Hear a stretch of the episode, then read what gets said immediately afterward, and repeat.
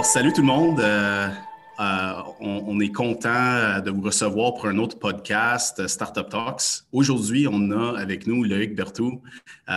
Loïc et moi, on a la chance de travailler ensemble sur l'Institut Innovation Gatineau. Loïc en tant que coach pour plusieurs de nos startups. Donc, bienvenue Loïc et merci pour tout ce que tu fais dans l'écosystème des startups. Merci Mike de me recevoir et puis moi je suis très heureux d'être à l'Institut, d'être dans l'écosystème. Je suis dans mon élément. Et effectivement. Puis ça, c'est grâce à ton expérience particulière en entrepreneuriat.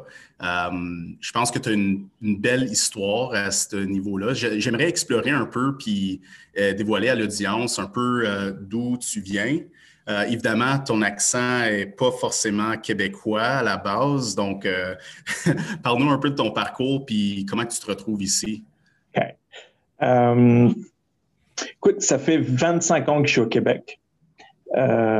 Et puis, un des premiers constats, c'est qu'il y a une grande diversité d'accents.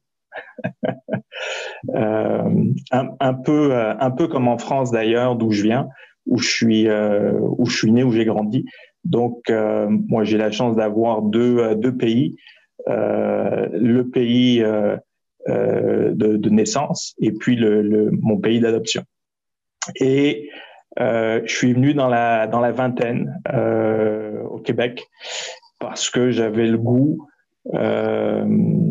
d'entreprendre, le goût de l'Amérique du Nord en général, avec tout ce que ça peut représenter dans l'univers d'un jeune Européen. Et puis, je suis venu avec deux valises, quelques économies, vraiment de quoi tenir au minimum pendant pas tout à fait un an. Et puis, ça a été un aller simple. Et depuis, ben, l'aventure, elle continue. Donc, l'entrepreneuriat, il a commencé avec deux valises. À l'époque, je suis arrivé à l'aéroport de Mirabel. Moi, je me souviens, c'était au mois de mai, il neigeait encore et je connaissais rien ni personne. Okay? Rien ni personne. Une histoire quand même typique pour un immigrant ou une immigrante. Hein? Je veux dire, de venir dans un nouveau pays avec très peu d'argent peut-être dans tes poches, très peu de biens aussi, mais juste peut-être une vision, puis juste des aspirations pour le futur. Oui, une grande intuition en fait, et puis la façon dont ça s'est déclenché, c'est assez spécial. J'étais venu 2 ans auparavant dans un voyage organisé pour un Grand Prix de Formule 1, et j'étais venu 3 jours. OK, 3 jours, Grand Prix de Formule 1 de Montréal, tout organisé. Donc, tu t'éloignes pas, tu restes dans le groupe et tu vois à peu près rien de la ville, mais c'est très agréable, puis c'est l'événement de Formule 1. Cependant, il y a eu un repas organisé au fameux bistrot à Champlain, qui était réputé pour avoir notamment la plus belle cave à vin en Amérique du Nord. Et puis pour Champlain qui est juste un monsieur adorable. Et c'était au lac, c'était Sainte-Marguerite du Lac-Masson, donc dans les Laurentides. Et c'était juste magnifique. Et là, on était en train de prendre le repas. Et puis j'étais avec les autres personnes du groupe que je connaissais pas plus que ça. Mais à un moment donné, j'ai reçu le besoin de leur dire, écoutez, je sais qu'on rentre demain, et puis, mais j'ai besoin de le verbaliser, je vous prends un témoin, je vais venir vivre au Québec. Et à l'époque, il y avait un livre d'or qu'on pouvait signer au bistrot à Champlain. Et je me souviens d'avoir écrit, daté, et dire, voilà, je fais l'engagement, je prends l'engagement de venir m'installer au Québec. Je suis rentré à Paris, je suis allé me renseigner, j'ai fait des démarches, j'ai vu que c'était possible, et on pouvait déposer une candidature. Ça a pris 1 an, et après 1 an, j'ai reçu un certificat de résident permanent. Et là, ça a été le choc, parce que là, c'était le passeport ad vitam aeternam pour pouvoir faire le saut et puis réaliser, concrétiser un rêve. Et j'ai attendu, alors, le certificat, il était valable, fallait faire le grand saut à l'intérieur d'un an. Okay, après 12 mois, ça expirait. Et je me souviens que je suis parti, je pense, 3 semaines avant l'expiration. Voilà, c'est ça l'histoire. Donc j'ai eu un peu un appel. Des fois, il y a des rencontres, et puis on a l'appel, comme on dit, on tombe en amour. D'autres, on l'appelle, on la foi, l'appel de Dieu. Et moi, je dis que j'ai eu l'appel du Québec. Voilà. On est tous chanceux que c'était le cas. Puis c'est sûr que je veux discuter davantage sur ton parcours entrepreneurial, qui je trouve intéressant. Pourquoi on va avancer un peu. Ouais. Tu es maintenant installé au Québec. Pourquoi est-ce que tu as choisi la voie de l'entrepreneuriat? Puis je sais que tu as eu des expériences avant ça. On peut peut-être parler de ton background un peu plus en détail plus tard, mais en entrepreneuriat en particulier, qui intéresserait probablement les gens qui écoutent en ce moment. Ouais. À l'époque, je sais pas si c'était aussi identifié. On parlait pas nécessairement de l'entrepreneuriat. Puis moi, quand j'entends ça aujourd'hui, ça me fait un peu bizarre, ça me fait drôle. C'est comme si avant qu'on en parle autant, ça n'existe pas, alors que à la base, c'est le commerce, c'est la création d'entreprises, ça existe depuis très, très, très longtemps, là, OK? Mm-hmm. Mais bon, il y a une espèce de vague, on se découvre entrepreneur. Alors, c'est intéressant, il y a quand même des choses à dire sur l'entrepreneuriat, mais pour répondre à ta question, j'ai fait des études en commerce, en gestion. Quand je suis arrivé au Québec, j'ai été assistant de recherche au HEC à Montréal.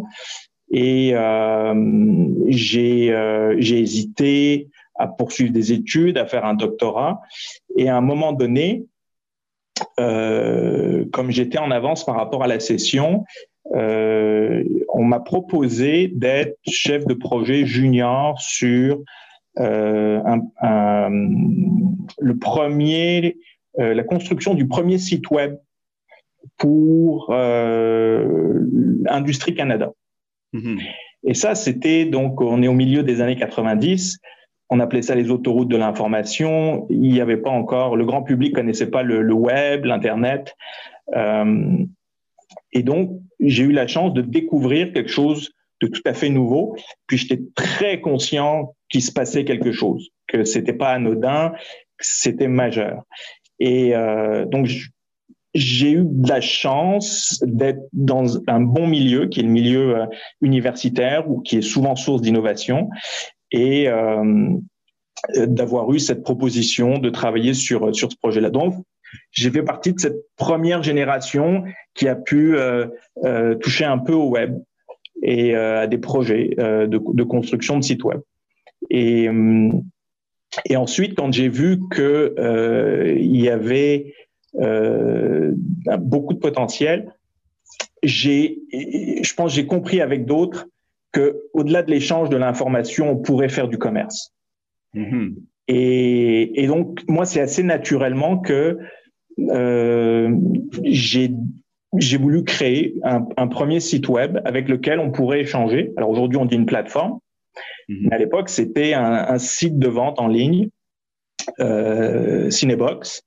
Et puis j'avais trouvé que dans un marché que je connaissais assez bien, parce que quand j'étais étudiant, je travaillais dans un vidéoclub, et dans ce marché-là, il y avait l'essor du DVD. Mmh. Donc, les planètes étaient alignées, il y avait une bonne synchronisation, un bon timing. Et le DVD s'est révélé être un très bon produit, un très bon support pour le commerce électronique. C'était petit, léger, donc facile pour de transport. Tu sais, je ris en ce moment parce que, si tu me permets, oui. Mon histoire de créer une site que je peux dire probablement e-commerce, on dirait e-commerce aujourd'hui, puis de cibler un produit en particulier étant les DVD. Ça ressemble énormément à la réflexion que Amazon, avec Jeff Bezos, ils ont eu au début avec les livres à cause de leur dimension, leur poids et le coût. Ça semblait être une bonne niche avec laquelle commencer. Puis vous avez fait la même chose avec les DVD. Puis je veux prendre une seconde pour apprécier les similitudes entre les deux parcours parce que c'est pas évident quand tu vois un trend. Ben, tu sais peut-être pas que tu es dans un trend macro. Entre autres, le dot-com boom, tu as fait référence que l'Internet allait devenir peut-être quelque chose de grand. Là, tu avais comme une intuition qu'il y avait beaucoup de potentiel, mais de là, et prendre le saut et saisir l'opportunité, c'est une autre chose. Donc, j'aurais peut-être une question à cacher dans tout ça. Mm-hmm. C'est à quel point est-ce que tu prends le saut quand tu commences à voir un genre de macro-trend? Aujourd'hui, on a les crypto-monnaies, on a l'intelligence artificielle, on a des technologies comme ça qui semblent être des macro-trends aussi, mais à quel point est-ce que tu prends le saut? OK.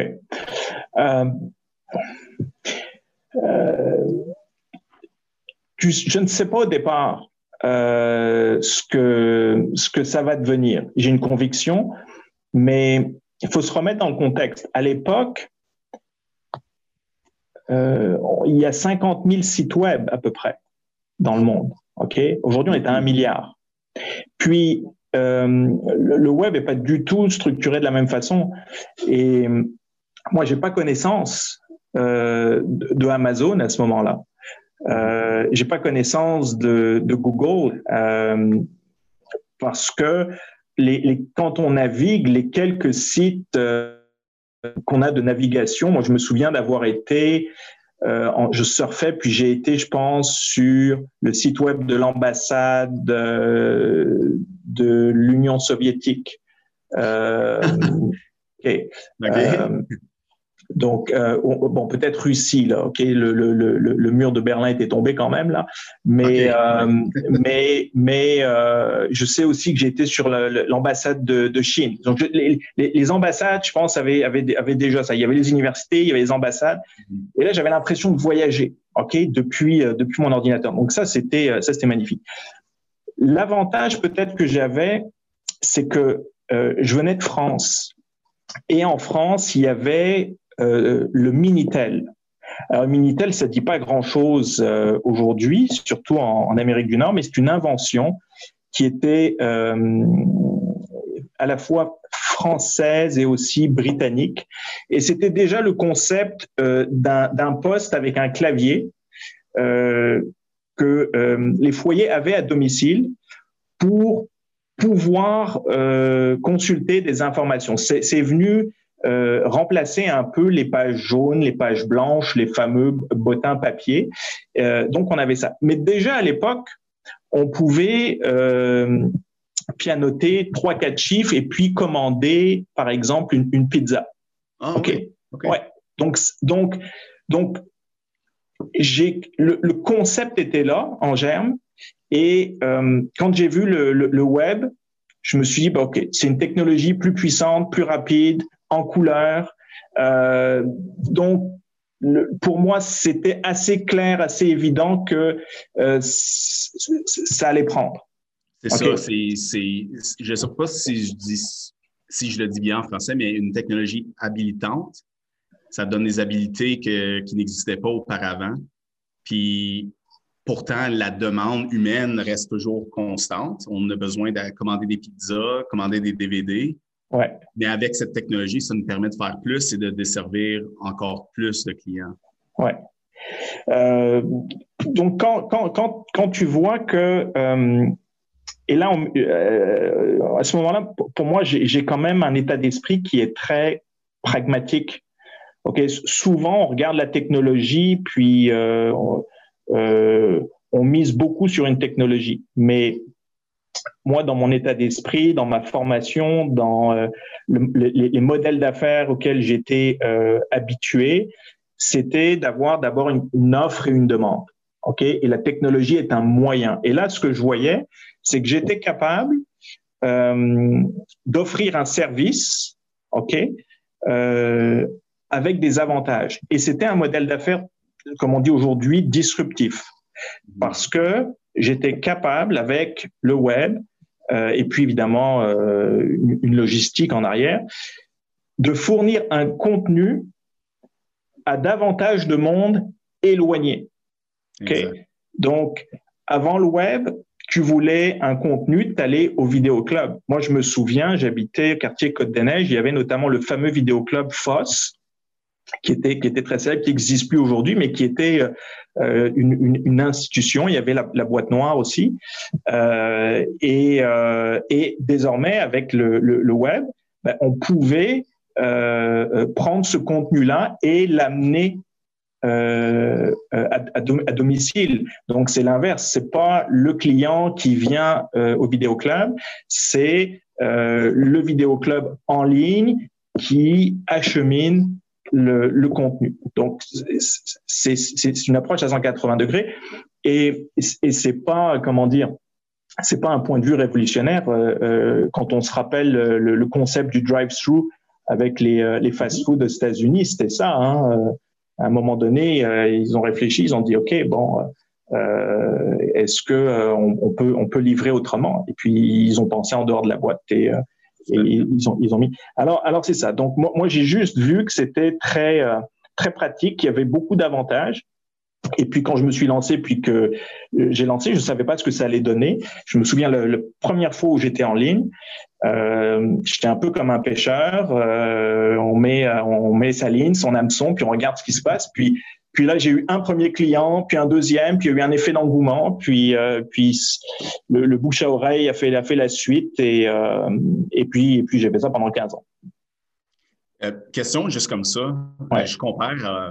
Je fais la comparaison avec les startups qu'on accompagne puis les tactiques de marketing qu'ils utilisent, mais est-ce qu'il y avait les notions de SEO dans ce temps-là? Est-ce qu'il y avait la notion de paid acquisition, AdWords, Facebook? Clairement, Facebook n'était pas là, AdWords, Google n'existait pas non plus ou elle venait juste de commencer. Google 98, donc en même temps, moi j'ai commencé en 96, mais vraiment la mise en ligne a été faite en 98.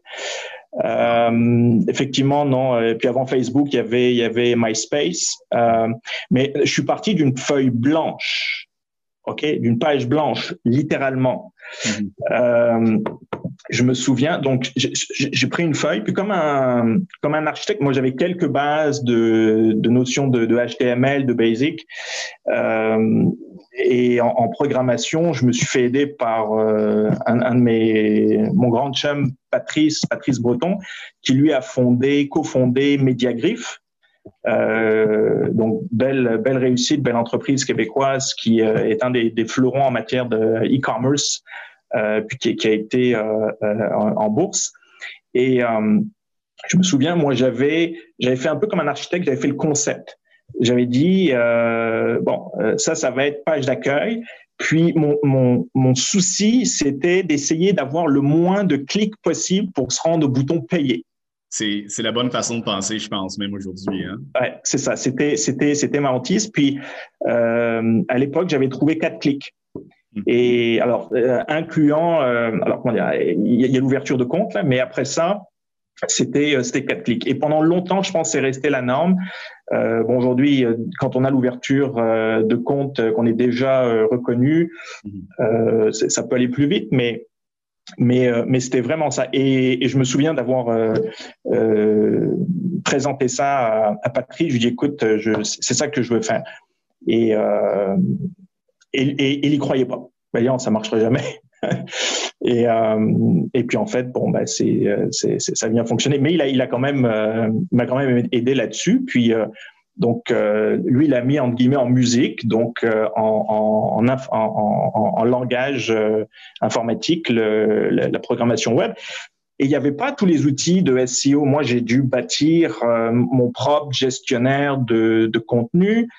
L'équivalent d'un CRM, il n'y avait pas de solution de paiement. Et c'est au fur et à mesure que tout ça s'est structuré, que d'autres acteurs sont venus, ont compris les besoins et avec leur talent, ont développé des outils. C'était vraiment le Wild West. Ah, c'était l'océan bleu. C'était véritablement l'océan bleu. Plein d'opportunités, très peu de concret, puis à toi de conquérir le marché, hein, si, en trouvant des solutions. Je trouve ça fascinant, puis c'est plus comme ça. Hein. On dirait que nous, on se baigne dans un océan carrément rouge, puis de trouver des opportunités, même si tu as une idée brillante pour une start-up, tu peux être assuré qu'il y a 10 autres startups qui sont déjà parties et qui travaillent là-dessus. Oui, et puis c'est très différent, très différent. Il n'y avait pas cet écosystème, il n'y avait pas d'incubateur, d'accélérateur, il n'y avait pas de formation nécessairement en entrepreneuriat. C'était vraiment, je pense, le financement non plus. L'industrie du capital risque n'était pas développée.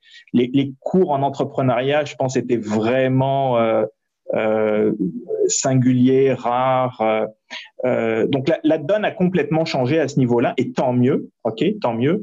Mais ce qui a fondamentalement changé, c'est le paradigme économique. Et tu mentionnais Amazon et puis Jeff Bezos qui a démarré dans les livres, effectivement. Mais la grosse différence avec les États-Unis, c'est que d'abord, ils ont une masse critique, 300 millions de la population du Canada. Voilà, consommateurs. Et puis, il y a quand même cette mentalité, cette confiance qu'on est pionnier, qu'on est innovant, qu'on est les premiers au monde. OK? Et ça, on ne l'a pas nécessairement dans la culture quand on est un petit peu au nord de la frontière. Il y a d'autres qualités, mais clairement, aux États-Unis, c'est on y va, we're number one, we're the best, ça va fonctionner. Il y a ça. Je suis d'accord avec toi. Oui. Alors, il y a ça, puis donc le bassin critique, la mentalité, et puis le modèle d'affaires aux États-Unis, et la plateforme Amazon est un exemple. La plateforme en tant que telle, ça a été un loss leader. Ça a perdu de l'argent pendant pratiquement 20 ans, je crois 18. Et moi, je me souviens, dans mon domaine, à un moment donné, j'ai eu des concurrents, notamment aux États-Unis. À l'époque, il y avait DVD Express, qui était devenu un des leaders. Et ils vendaient à des prix tellement bas que je me demandais comment c'était possible. Et ça n'est que beaucoup plus tard que j'ai compris qu'ils avaient un modèle d'affaires de loss leader, parce qu'aux États-Unis, on pouvait perdre à perte, vendre à perte, là où dans d'autres pays, c'est interdit, c'est illégal dans certains pays. Et parce que dans le fond, c'était un produit d'appel, c'était un prétexte. Le but du jeu, c'était de conquérir une part de marché le plus rapidement possible, d'être très présent, surtout d'aller convaincre beaucoup de gens que la technologie était révolutionnaire et que ça allait créer une richesse extraordinaire, et d'où la bulle. Et il y a eu beaucoup d'entreprises comme ça qui ont été développées, comme on dit, sur du hype, sans faire d'argent, mais en promettant la Lune, Mars et même Jupiter. Okay? Et la bulle a éclaté quand on s'est rendu compte que ces entreprises ont commencé à faire un peu de profit. Et ça a été une catastrophe. Le jour où on s'est rendu compte que ces entreprises commençaient à faire du profit, le profit était tellement faible que c'est devenu une bulle qui a éclaté. Oui. Parce que tant et aussi longtemps qu'elles ne faisaient pas d'argent, l'illusion pouvait courir. Et donc, on a eu des valorisations de compagnies, des Facebook notamment, qui étaient de 300, 400, 500 fois le prix, le price earning ratio. Okay? Voilà. Donc, ce qui veut dire que ce ratio-là, multiplié par 4, 500, disait que si on achète aujourd'hui, ben, le retour sur investissement, c'est dans 4 ou 5 siècles. Moi, j'avais été formé en Angleterre, j'avais fait mon MBA option finance. À l'époque, on nous disait avec des gens très sérieux que lorsqu'il y avait déjà un multiple de 10, c'était beaucoup, là. Okay? Ouais. 20 maximum. Tu investis aujourd'hui, puis tu récupères dans 10 ans, dans 20 ans. Okay? Mais tu sais, je dois intervenir puis défendre les Facebook de ce monde en disant je crois que ces multiples-là, sont basés justement sur une stratégie de croissance avant tout et ils peuvent faire du sens dans un contexte où ils peuvent gagner le monopole du marché.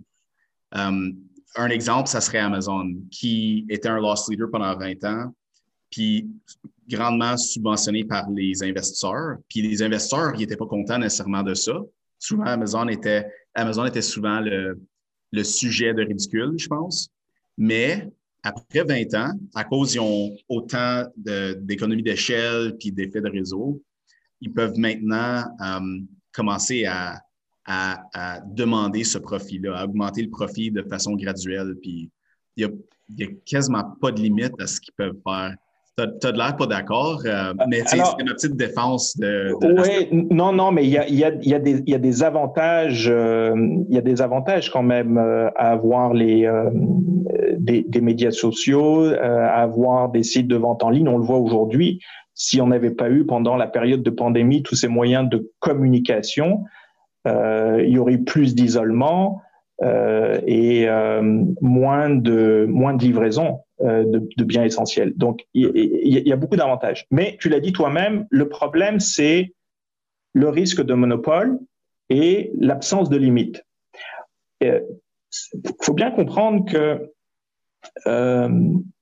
si je te donne un horizon de 20 ans et quelques centaines de millions, il y a de grandes chances que tu puisses surpasser la concurrence qui, elle, n'a pas d'écosystème, n'a pas les mêmes moyens et n'a juste pas le même horizon. OK?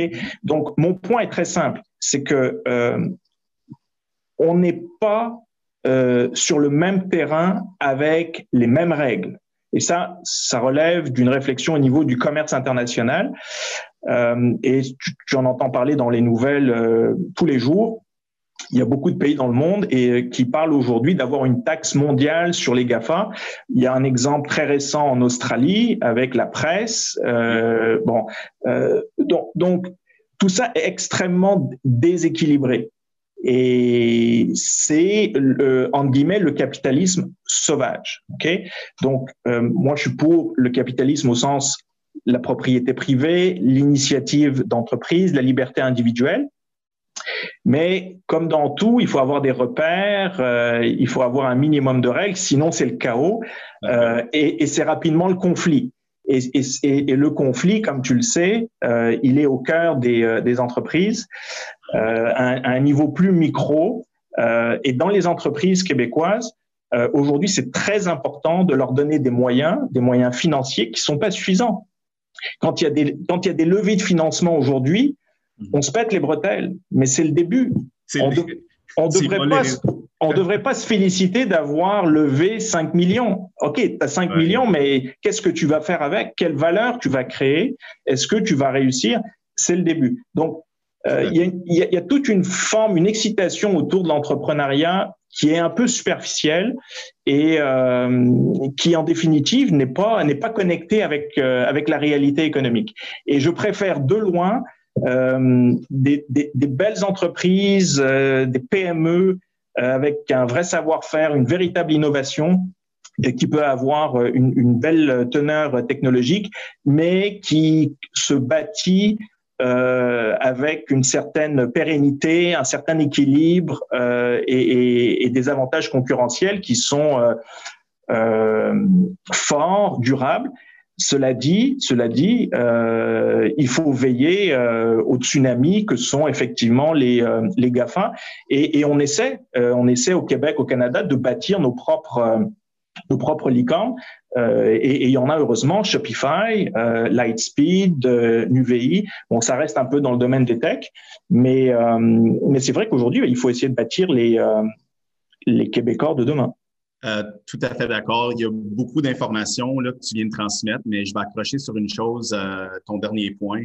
On essaie de bâtir les licornes canadiennes, mais on a un problème que j'ai pu comprendre, c'est que on est relativement bon à bâtir des entreprises à entre 10 et 100 millions, mais par la suite, elles sont rapidement achetées par des entreprises américaines qui ont justement accès à plus de capital, Et ils ont plus, ils ont juste une bonne échelle de grandeur. Donc, ça, c'est un enjeu que les personnes, les gens en pouvoir au gouvernement essaient de régler. D'ailleurs, je pense que c'est un bon segue. Si on revient à ton entreprise, tu as eu la chance de le vendre. Puis je veux comprendre un peu ce processus. Tu as réussi à le faire croître. Vous avez eu du succès dans votre domaine. Pourquoi est-ce que vous avez vendu l'entreprise? Si tu peux partager les détails là-dessus. Puis peut-être un peu plus sur le parcours entre l'idéation et l'exit. Oui. Bon, l'idéation, je pense qu'on a couvert ça un petit peu. Hein, donc, c'était une intuition. Et puis ça a commencé sur papier. Okay? Puis moi, je réfléchis mieux avec un crayon à papier. Ensuite, moi, j'étais pas formé à l'entrepreneuriat. J'avais probablement des qualités entrepreneuriales. Okay? Je pense qu'il faut avoir une bonne dose d'inconscience, une certaine propension au risque. Il faut avoir le goût de l'action. Et puis bon, aimer la dynamique, c'est excitant hein, quand même. Bon, de voir quelque chose qui fonctionne, et puis de voir que on bâtit de la valeur, on crée des emplois, ça fonctionne. Il y a une reconnaissance au fur et à mesure. Bon, tout ça. Mais c'était l'océan bleu. Puis j'ai vu la concurrence naître comme des champignons. Pousser comme des champignons. Et c'est pas forcément négatif. Ça veut dire que, OK, si d'autres font la même chose, ça veut dire que je me suis pas trompé. Okay? Donc, ça vient valider. Et puis, en même temps, ça vient structurer le marché. Donc là, ça grossit. Ça grossit. Et le marché devient de plus en plus grand. Donc, le gâteau est plus grand. Donc, c'est très bien. Après, il y a un phénomène de concentration. Et c'est-à-dire que les gros poissons mangent les petits. Et moi, j'étais un petit poisson et j'ai vu les tsunamis arriver. Et je me suis rendu compte à un moment donné que je ne pourrais pas me battre, surtout pas à armes égales, ou plutôt à armes inégales, contre les géants qui étaient en train de naître. Alors, ce que j'ai fait, c'est une stratégie un peu défensive, c'est que j'ai essayé de me dire comment est-ce que je peux me différencier. Et là, c'est venu en partie grâce au marché. Et je vais prendre un exemple. Au Québec, de par la loi, le contenu des DVD devait comporter une piste sonore française. Donc, quand par exemple, La Guerre des Étoiles, Star Wars est sorti en DVD, c'était à la fois en anglais et en français au Québec, alors que c'était en anglais et en espagnol aux États-Unis, ce qui est logique, ça reflète leur réalité socio-démographique. Et donc, assez naturellement, Cinebox est imposé comme le chef de file francophone. Voilà. Et donc, plutôt que d'essayer, j'ai compris hein, que je pourrais pas, ma stratégie, c'était pas du tout d'avoir un monopole. J'en avais pas les moyens. Mais sur ta niche.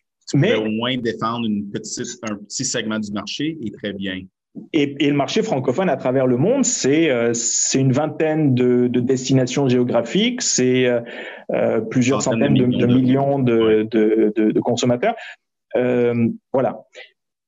Alors, jusqu'au jour où il y a eu également une concentration dans la chaîne de valeur et d'approvisionnement au Québec et au Canada. Quand j'ai commencé, il y avait 7 distributeurs juste au Québec. Okay?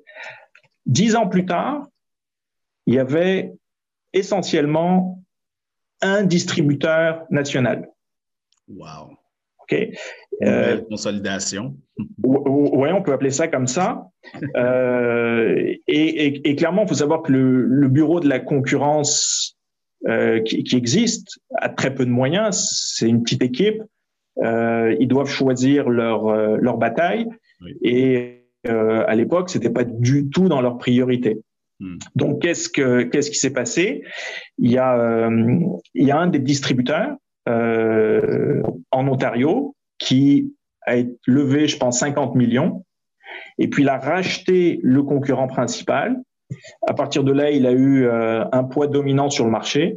Il a pu influencer le marché en sa faveur et racheter ou faire tomber les plus petits distributeurs jusqu'à avoir une forme de monopole. Au point où je me suis retrouvé en concurrence en ligne, comme détaillant en ligne, avec mon fournisseur, distributeur. Donc là, j'ai compris qu'à un moment donné, ça ne serait pas viable à long terme et qu'il valait mieux sortir et puis essayer de trouver une alliance avec ce distributeur qui, lui, pouvait voir dans mon expertise et dans mes parts de marché francophones un intérêt. Donc, c'est comme ça que ça s'est fait. Et moi, j'étais assez jeune pour avoir profité, j'ai eu sur 15 ans, on va dire 10 très belles années, et puis passer à autre chose. Parce que j'avais pas envie de me faire avaler et de rester dans une structure d'un plus grand groupe, même si c'était très intéressant. C'était pas ce que j'ambitionnais, sachant que j'avais quand même beaucoup travaillé. J'ai pris ma première semaine de vacances après 10 ans. Donc j'ai eu de la chance de prendre le train. Le train allait vite, je suis resté dans le train et puis il y a des cycles, il y a des cycles naturels de la vie. Des fois, on n'en parle pas, mais tout a une fin. Donc, il faut en être conscient, l'accepter, et si on est capable de l'anticiper et puis de le gérer correctement. Ce que tu appelles une fin, j'appelle une renaissance, parce que c'est... Oui, c'est une étape.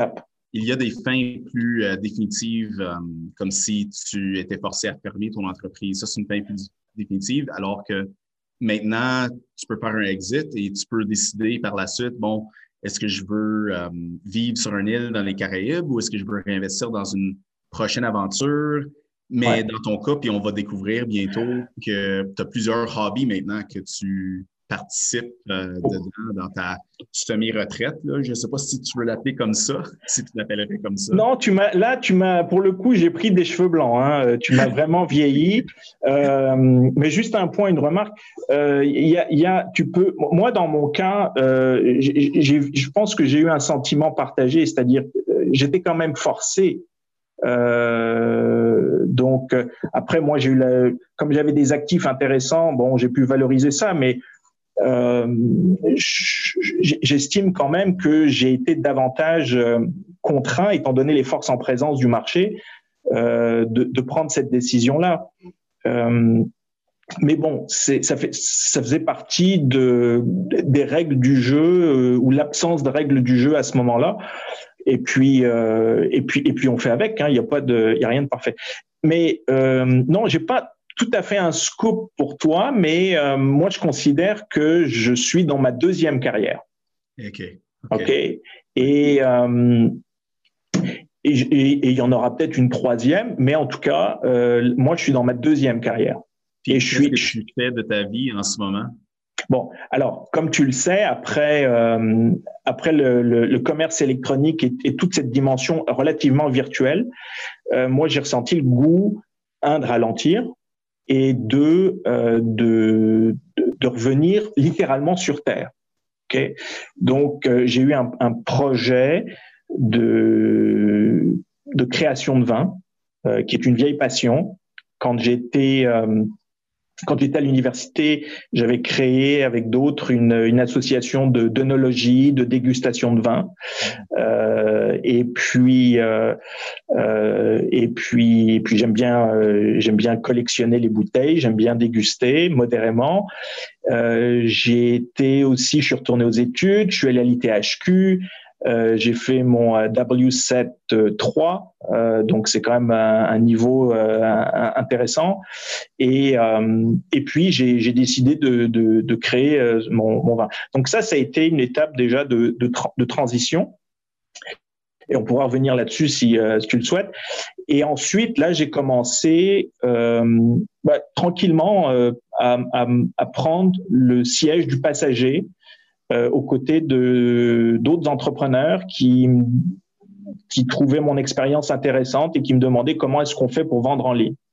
Donc, ça a commencé comme ça, et puis ça fait l'objet d'un article pour la Chambre de commerce, ensuite de conférences.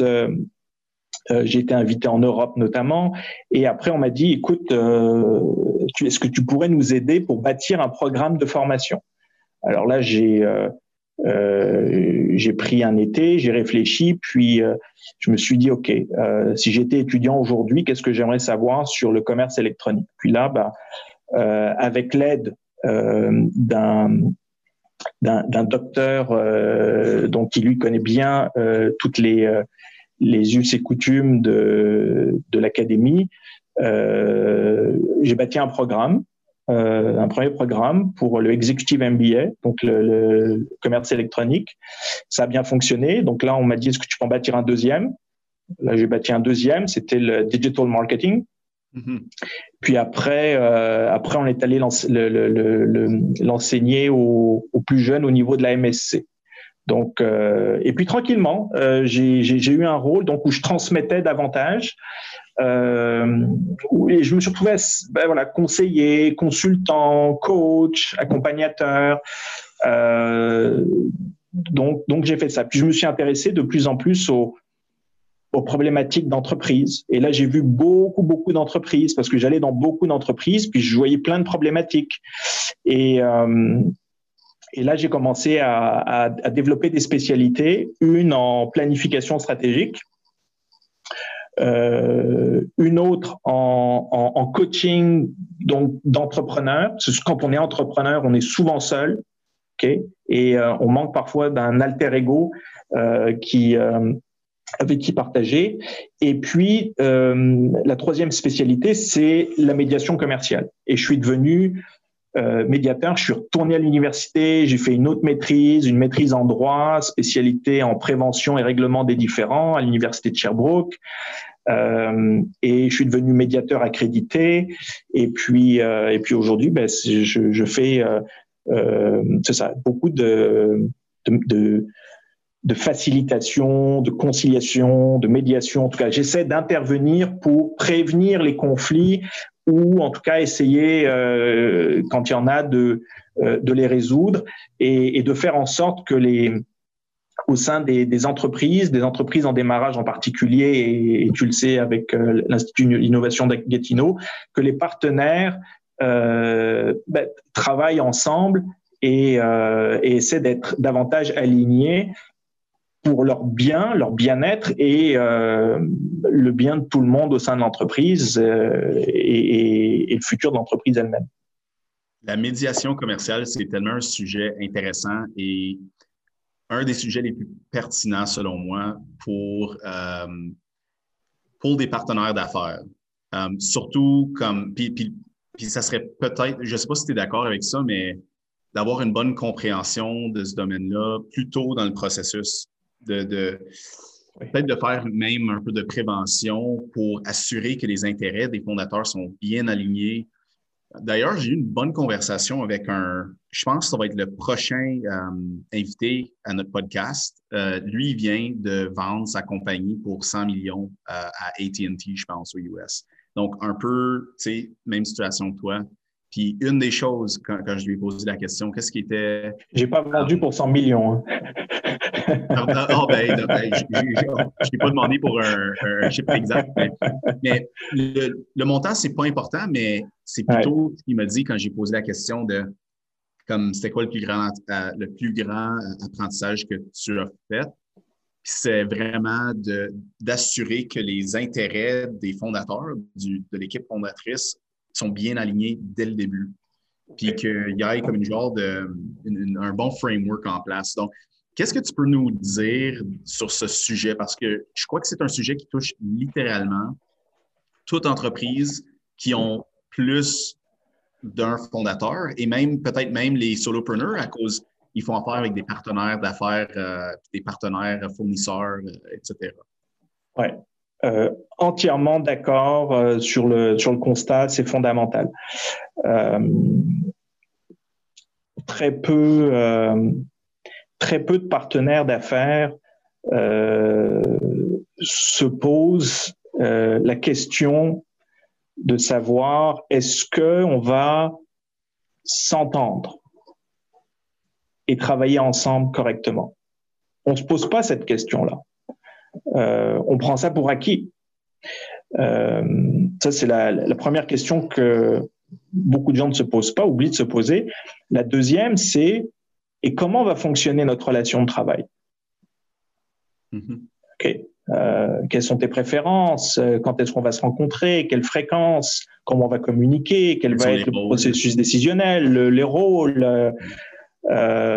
Et la troisième, qui est la dernière, mais qui n'est pas des moindres, c'est et en cas de divergence, en cas de désaccord, voire de conflit, qu'est-ce qui va se passer? Okay. Et ça, c'est trois questions qui ont été occultées. Alors, je ne peux pas te dire pourquoi, mais ce qu'on constate, c'est qu'il y a essentiellement quatre déclencheurs de conflits. Le premier, et c'est lié un peu à ce que je viens de dire, c'est qu'il y a des problèmes de structure, c'est-à-dire la constitution de l'équipe. Au moment de la constitution de l'équipe, ces questions-là ne sont pas posées. On se pose la question de la convention d'actionnaires, du partage du pouvoir, de la répartition des actions. Voilà. Et tout ça est mis dans un contrat. Et ce contrat, c'est un contrat légal qui, lui, n'a pas pour but de gérer les relations des partenaires au quotidien. Lui, il est là pour prévoir les grands événements de la vie de l'entreprise, OK, et des actionnaires, avec certains organes, le conseil d'administration, etc. Bon. L'autre point, après donc la constitution de l'équipe, c'est le manque de travail sur la mission, les objectifs, les processus et les méthodes. Ce qui correspond un peu à la partie haute du processus de planification stratégique. Oui. Planification stratégique, c'est extrêmement utile, c'est très peu utilisé. Okay? Et ben, puis, on a déjà eu l'occasion d'en parler. Il y a peu de gens, en définitive, qui maîtrisent ça. Moi, j'ai eu la chance, le privilège, quand j'étais assistant de recherche au HEC, de travailler avec Alain Noël, qui est la référence francophone dans le monde en matière de gestion stratégique, au même titre que Henry Mintzberg à McGill et en milieu anglophone. Et donc, j'ai appris quelques petites affaires, quelques petites choses avec lui et que j'ai conservées. Donc, ça c'est un des déclencheurs. Le deuxième déclencheur, c'est la rareté des ressources. On commence à travailler, donc on a oublié de répondre à nos trois questions, mais c'est pas grave, on démarre et chacun part de son côté, de son bord, et puis on est motivé, on y va, puis évidemment on pense vente. Okay, c'est essentiellement ça. Puis derrière, on essaie de suivre et de s'organiser. Okay, c'est correct. Sauf qu'à un moment donné, on manque de temps, on peut manquer d'argent, et là, qu'est-ce qui se passe? Il faut arbitrer, et puis là, on arrive, et c'est le troisième déclencheur, dans des états affectifs où on n'est pas tous disposés à être calmes. Au contraire, il y a une hausse de tension, il y a de la pression. On n'a pas la même propension au risque, donc nos états affectifs sont sollicités. Okay? Et le quatrième déclencheur, c'est l'état cognitif. C'est-à-dire que on peut avoir des différences de perception, des différences d'opinion, Et puis, on a des différences en définitive sur ce qu'on devrait faire. Et notamment là, est-ce qu'on prend le risque, on investit, ou est-ce qu'au contraire, on est plus prudent? Donc, ça, c'est à peu près les quatre déclencheurs qui ont l'air assez simples en définitive. Une fois que tu les verbalises, que c'est rationalisé, et là, on les comprend. Mais dans le feu de l'action, tout ça est complètement occulté. Et on est pris dans un tourbillon émotif, le tourbillon des affaires. Et puis, ça, c'est ce qui cause des conflits en entreprise, de toutes sortes, entre partenaires, entre employés, employeurs, entre fournisseurs, clients. Voilà. Donc, il y a un espèce de magma là qui est sous-jacent. Et puis, de temps à autre, il y a un volcan qui est en éruption. Et c'est ce qui crée les conflits, les chicanes. Donc ça, c'est ce qu'on observe et qu'on comprend.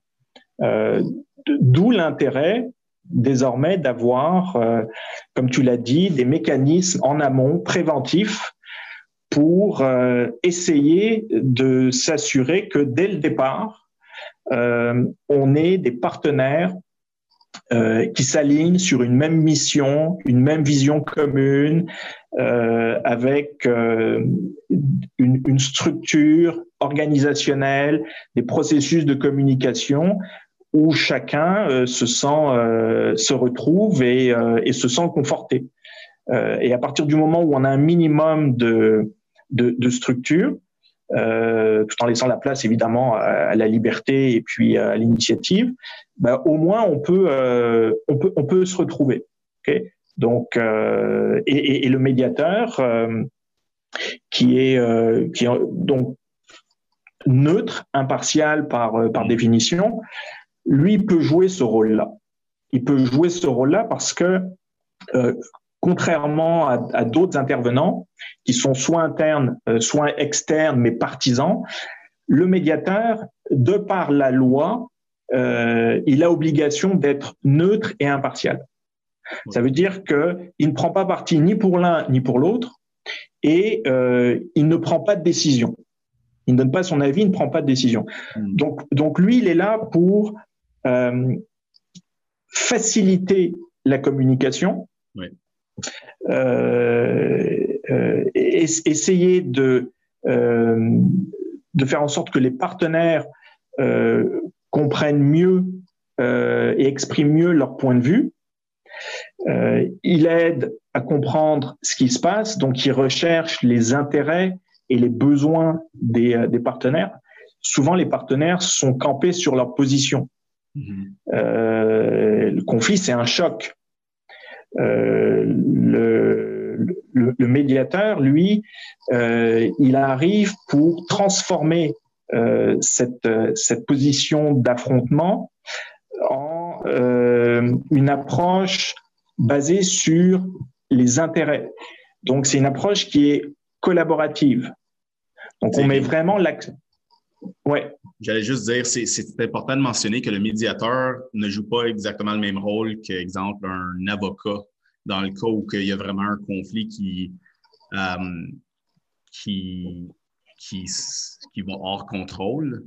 Puis le médiateur est plus en mode préventif. Donc, tu sais, selon toi, là, est-ce que tu as des statistiques pour nous au niveau de combien de partenariats d'affaires tombent, en fait, se dissoudent avec le temps? Alors, il n'y a pas beaucoup de statistiques là-dessus parce que, en définitive, ça n'est pas documenté. Mm-hmm. C'est très peu documenté. Ce qu'on sait, c'est que, par exemple, un grand pourcentage, 80 ou 90% des litiges se règlent hors cours. OK? Donc, ça veut dire que, exemple, deux partenaires ont un conflit, ont le réflexe d'appeler leur avocat et les avocats représentent leurs clients et défendent les intérêts des clients. Donc là, c'est la logique judiciarisée Et donc, c'est le processus du litige, on va en cours et bon, ça peut durer un certain temps jusqu'à ce qu'à un moment donné dans le processus, il y a une forme de consensus qui va privilégier un règlement hors cours plutôt que de prendre le risque d'avoir un tiers, le juge en l'occurrence, qui va trancher dans un sens ou dans un autre. Donc c'est ce qu'on observe. Maintenant, par rapport au la statistique dont on dispose, c'est en matière de médiation. Lorsque les parties privilégient la médiation, là, on a 80% de résultats d'entente. Okay? Donc, 8 sur 10. Et pourquoi est-ce que c'est aussi efficace? C'est parce que la grosse différence, c'est que ce sont les parties qui ont le pouvoir de décider comment elles vont s'entendre et ce qu'elles vont écrire dans l'entente. Mais oui, ça change de paradigme. Mais tout à fait. Donc là, c'est plus un tiers externe qui tranche. Le médiateur, il explique qu'un des principes du processus de médiation dont il est le garant, c'est l'autodétermination. Okay? Donc, les parties ont ce pouvoir. On remet le pouvoir aux parties de prendre leur avenir en main. C'est quand même extraordinaire. Okay? Donc là, on peut plus se plaindre aujourd'hui, puisque on redonne le pouvoir aux partis. Donc ça, c'est extraordinaire. Et à partir de là, on donne aussi la parole aux partis. Donc là, les partis, elles peuvent s'exprimer. Et souvent, elles ont besoin de s'exprimer. Il n'y a rien de plus frustrant, de plus difficile que d'aller dans un processus judiciaire et de ne pas pouvoir dire ce qu'on ressent. On a un représentant, l'avocat, mais l'avocat, il parle pour vous à ce moment-là, d'une part, et d'autre part, ce qui se discute dans un tribunal, c'est d'abord et avant tout avec le souci d'être conforme au droit en vigueur. Alors que lorsqu'on est dans le cadre d'une médiation, ce qu'on a en tête, c'est la conciliation des intérêts. Et l'entente, elle est là pour viser un équilibre, un rééquilibrage des pouvoirs entre les deux parties qui ont un différend. Donc, c'est une approche complètement différente et par conséquent, le processus, il est plus rapide et comme il est plus rapide, ça prend moins de temps. Ça prend moins de temps, ça veut dire que ça coûte moins cher. Oui, ça c'est un point important parce que personne ne veut nécessairement... Je veux dire, pour plusieurs raisons, rentrer en litige, mais principalement, c'est très, très cher, c'est très dispendieux, puis c'est l'argent qu'on ne met pas dans nos entreprises pour les faire croître. Donc, juste en termes de ressources, ça fait du sens. Donc, c'est super intéressant, puis j'adore, mais en particulier, ce chemin que tu es en train de prendre, étant donné que tu as quand même beaucoup d'expérience en tant qu'entrepreneur, en tant qu'homme d'affaires. Puis, j'imagine que tu appliques beaucoup de tes apprentissages. Tu as fait affaire avec des partenaires dans ta première aventure. Puis là, tu veux les transmettre à la prochaine génération, si tu veux. Mais j'imagine que c'est pas nécessairement la prochaine génération. Donc, en tout cas, je trouve ça très cool que tu t'impliques comme ça. Ben, écoute, merci. Moi, j'ai vraiment l'impression d'être dans mon élément. Et puis... je te dirais d'avoir trouvé peut-être la meilleure place professionnellement. Parce que quand j'étais adolescent, je peux même remonter plus loin que ça. Okay. Mais quand j'étais adolescent, j'avais le goût de l'économie, des échanges et le goût du droit. Le droit est une matière qui me fascinait. J'aimais la logique, j'aimais la rigueur, puis j'aimais ce qui était derrière tout ça. C'était la quête de justice. Okay. Alors évidemment, je regardais ça avec des lunettes roses d'adolescent, avec les idéaux, tout ça. Bon,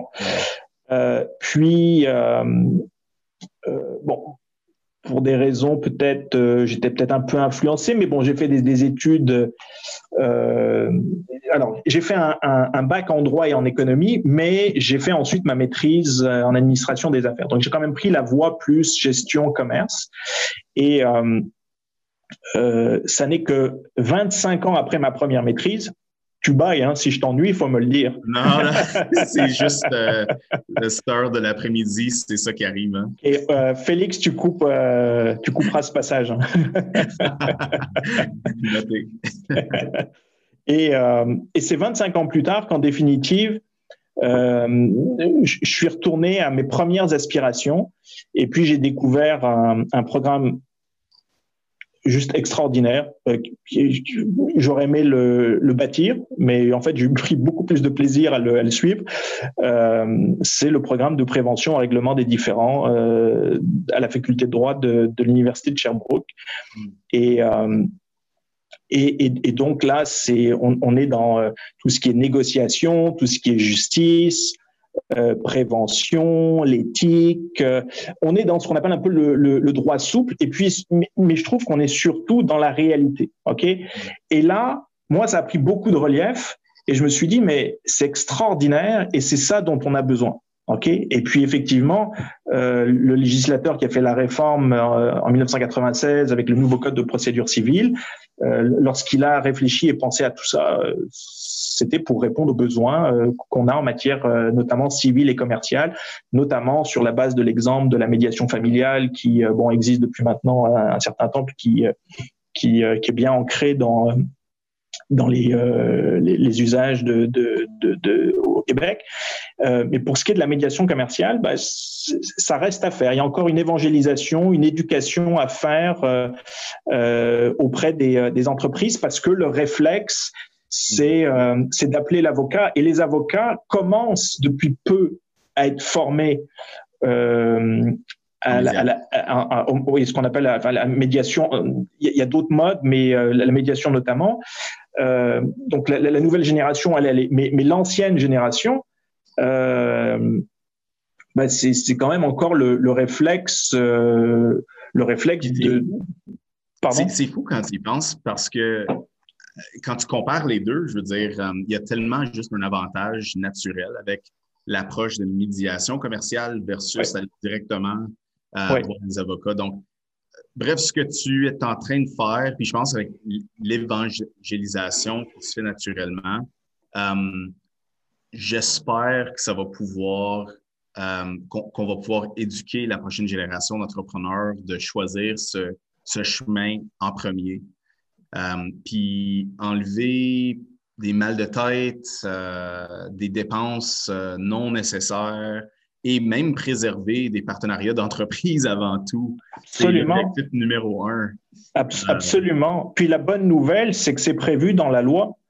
C'est l'article 1, donc c'est pas n'importe lequel, c'est le premier du nouveau Code de procédure civile. Article 1, alinéa 3, qui dit « Les parties doivent considérer les modes privés de prévention et de règlement de leurs différends avant de s'adresser aux tribunaux. Okay? Donc, il y a cette étape-là désormais. Donc tranquillement, pas vite, là, ça va être une habitude qui va s'inscrire, mais on peut aller au-delà, on peut aller en amont, on peut faire beaucoup de prévention. Puis il existe notamment un outil qui s'appelle le partenariat préventif qui a été qui est enseigné à l'Université de Sherbrooke dans le programme. Et là, il y a des professeurs extraordinaires qui littéralement produisent des outils très très utiles. Je pense à Jean-François Robert, à Véronique Fraser. Notamment, puis qui connaissent la réalité, donc des outils très, très équilibrés et très pratiques. Ça serait intéressant d'explorer ces outils dans peut-être un autre podcast, mais c'est un sujet qui va très large, puis il y a beaucoup à discuter, donc on prendrait un moment donné pour faire ça. Super, je veux dire, on a couvert... beaucoup, ensemble dans à peu près 1 heure, ton parcours, le exit de ton entreprise. Peut-être ce qu'on n'a pas nécessairement discuté autant, c'était qu'est-ce que tu as fait avant l'entrepreneuriat et peut-être revenir un peu sur ton nouveau hobby, si je peux dire, de produire du vin. OK. Bon. Alors, tantôt, je t'ai dit que j'étais remonté à l'adolescence, puis j'aurais pu remonter plus loin. Moi, je me souviens, j'ai une mémoire d'un événement quand j'étais en maternelle. Il y avait dans la cour de récréation un jeune qui était assez grand, corpulent. Puis, il avait trouvé ça très drôle de prendre le soulier d'un autre élève qui était, lui, plus jeune, plus petit. Il avait perdu son soulier, puis le grand a pris le soulier, puis il l'avait lancé sur le toit. Moi, j'avais trouvé ça absolument stupide et injuste. Et je me souviens que je m'étais mis au milieu, je m'étais interposé, puis j'avais fait la leçon au grand. Je me voyais moi-même très, très grand. J'avais pas conscience, mais ça a marché. Bon. Et, donc, tu étais médiateur avant même. C'est ça. J'étais déjà au milieu. Mais maintenant, je suis plus prudent. Mais alors oui, donc bon, j'ai une passion, j'en ai plusieurs, mais tu parlais du vin et puis je t'ai dit tout à l'heure que quand j'ai fait le vin, bon, c'était par plaisir, mais j'ai ressenti aussi à un moment donné, puis là, donc j'avais, je pense, une quarantaine d'années. C'était il n'y a pas très longtemps, j'ai ressenti le besoin de trouver, de prendre le temps de réfléchir à ce qui était important et pourquoi je faisais ce vin-là. Et quand je me suis intéressé au dessin de l'étiquette, bon, il y a évidemment l'étiquette donc en avant, mais en arrière, plutôt que d'indiquer le contenu, les cépages, voire les recommandations de plats, de mets qu'on peut accompagner pour boire le vin, j'ai préféré faire une déclaration, ma déclaration, a statement. Juste pour moi, là, je prétends rien apprendre à quiconque, hein, c'est pas ça. Mais donc comme tu m'en as parlé, j'ai amené une bouteille. Alors je vais te montrer. Donc ça c'est la bouteille qui s'appelle The French Lieutenant, voilà. Et à l'endos, donc j'ai écrit. Alors comme ça a été produit dans la vallée de Napa, c'est en anglais. Ok, c'est en anglais. Mais je peux traduire, mais ça dit essentiellement, je vais le dire en anglais d'abord, mais ça dit « The French Lieutenant is a young yet elegant wine that defends tradition and modernity ». Donc, je l'ai fait parce qu'il y a deux valeurs là qui me semblent essentielles, la tradition et la modernité. Et pour moi, ça peut être tout à fait complémentaire. Wow. Donc, on ne les voit pas complémentaires. Il y a trop d'opposition. Trop d'opposition. L'ancien monde, le nouveau monde, pays sous-développés, pays surdéveloppés, tout est manichéen. Il y a juste deux choix, droite, gauche, voilà, c'est binaire et c'est insupportable. Bon.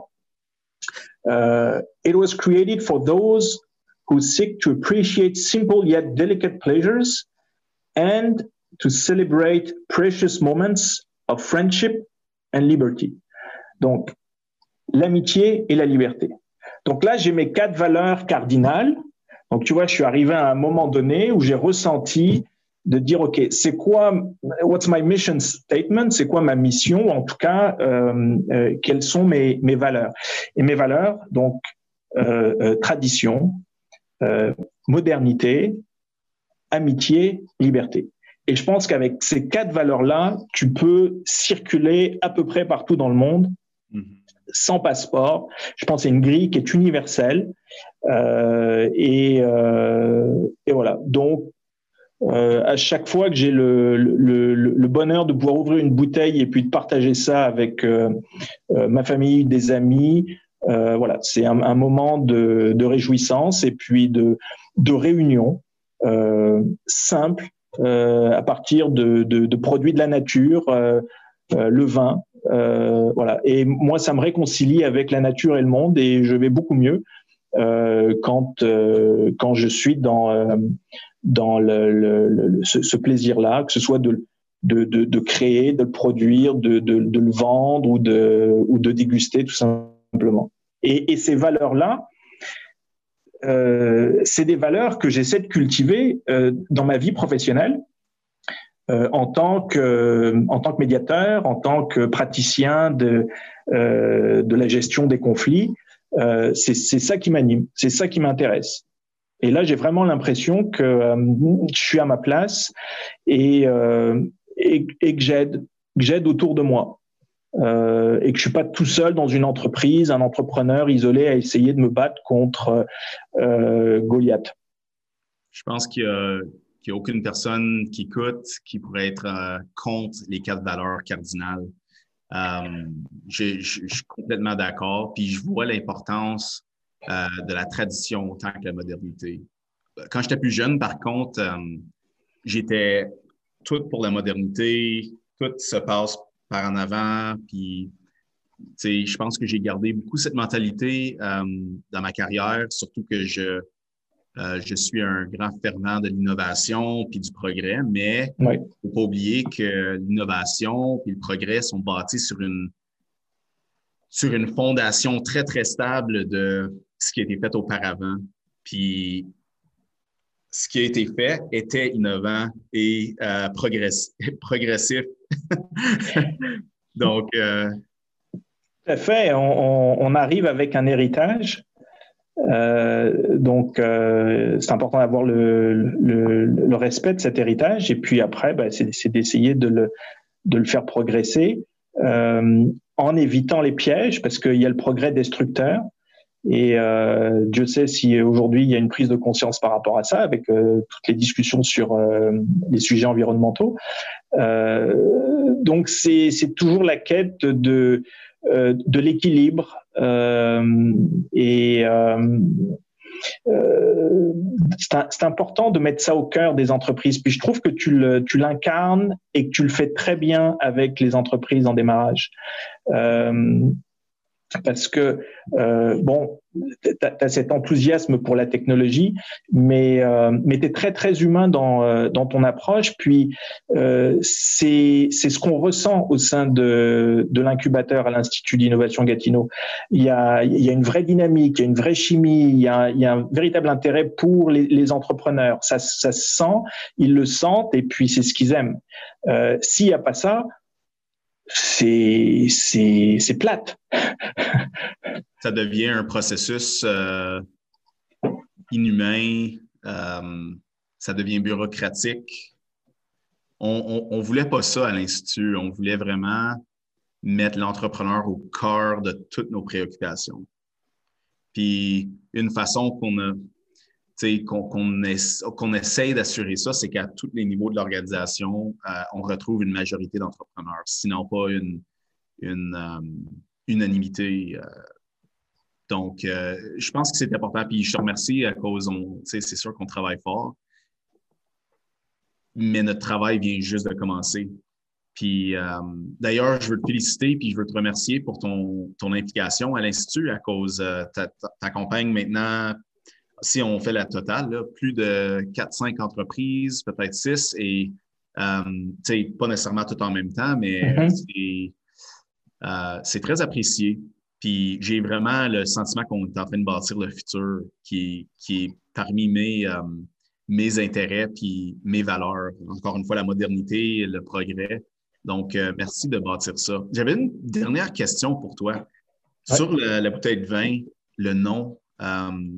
The French Lieutenant. Oui. Est-ce que tu peux expliquer c'est quoi le rapport? Alors, Ça m'est venu, puis moi j'aime bien ce genre d'exercice. J'aime bien trouver les noms de mes projets, de mes entreprises. Je me souviens, Cinebox, à l'époque, j'avais trouvé ça pas mal. Puis je me suis rendu compte plus tard que c'est un nom qui avait déjà une histoire, parce que le Cinebox, c'était le premier jukebox pour les films là dans les années 50, 60. Là, tu vois, en médiation, j'utilise Next. Négo pour négociation, next c'est prochaine étape. Okay, donc on négocie puis on avance. On reste pas dans l'impasse, on reste pas dans le conflit. Et The French Lieutenant, histoire vraie. Je suis en Californie. Avec mon grand chum Patrice, on fait une sieste et au réveil de la sieste, là c'est venu. J'ai pris un papier, un crayon, j'ai commencé à dessiner l'esquisse de l'étiquette parce que je cherchais en dehors de moi un nom en rapport avec le vin, en rapport avec la Californie, en rapport avec les voyages. Je cherchais en dehors de moi et à un moment donné, je me suis réveillé, non. Faut que tu cherches par rapport à toi, en toi, que ce soit centré. Et là, j'ai compris que, dans le fond, un des moments les plus importants dans ma vie, c'est quand j'ai été officier. Parce que quand j'étais en France, j'ai fait l'école des officiers de réserve à l'école spéciale militaire de Saint-Cyr. Et ça a été une formation extraordinaire. Pas simplement du point de vue physique, mais surtout du point de vue moral. Il y avait, j'ai vu des gens là extraordinaires, intègres, très belle éthique, de belles valeurs, et je me suis dit, c'était peut-être le moment où j'étais le meilleur de moi-même. J'étais jeune au plan physique, au plan intellectuel, au plan moral, bon. Et comme j'étais dans cette introspection, dans un bilan, tu parlais de renaissance à la quarantaine, milieu de vie, comment je me projette sur la base de mon expérience.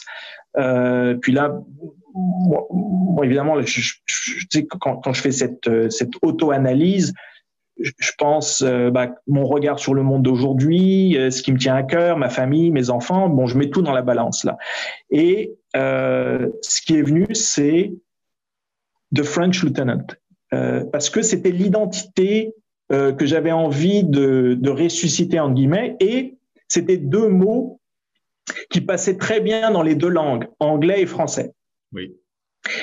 Puis le mot French aux États-Unis.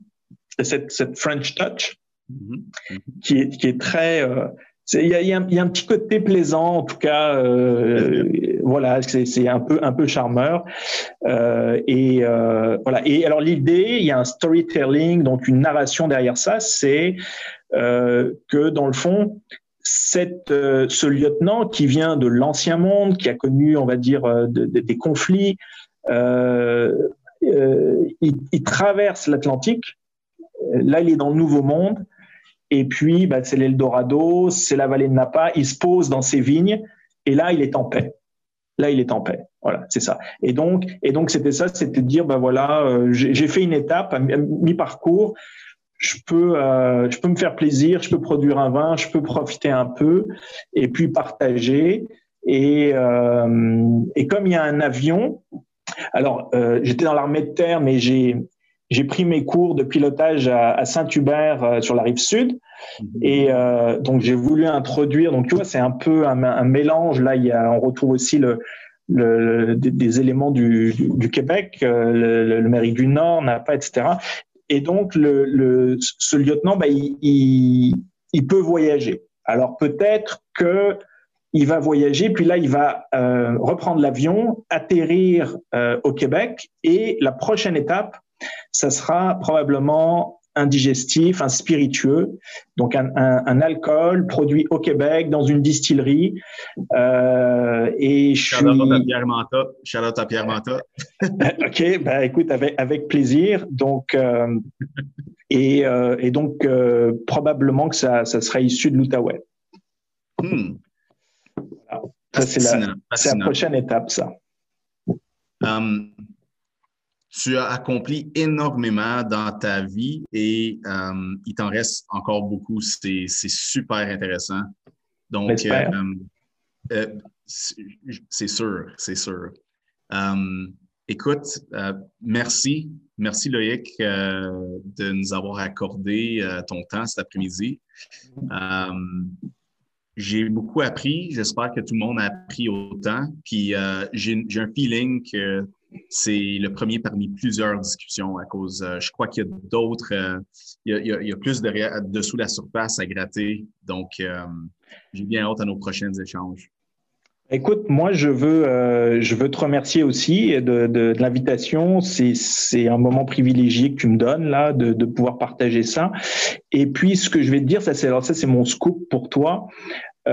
Chaque année, en général, chaque année, j'ai une ou deux personnes que je rencontre qui me marquent.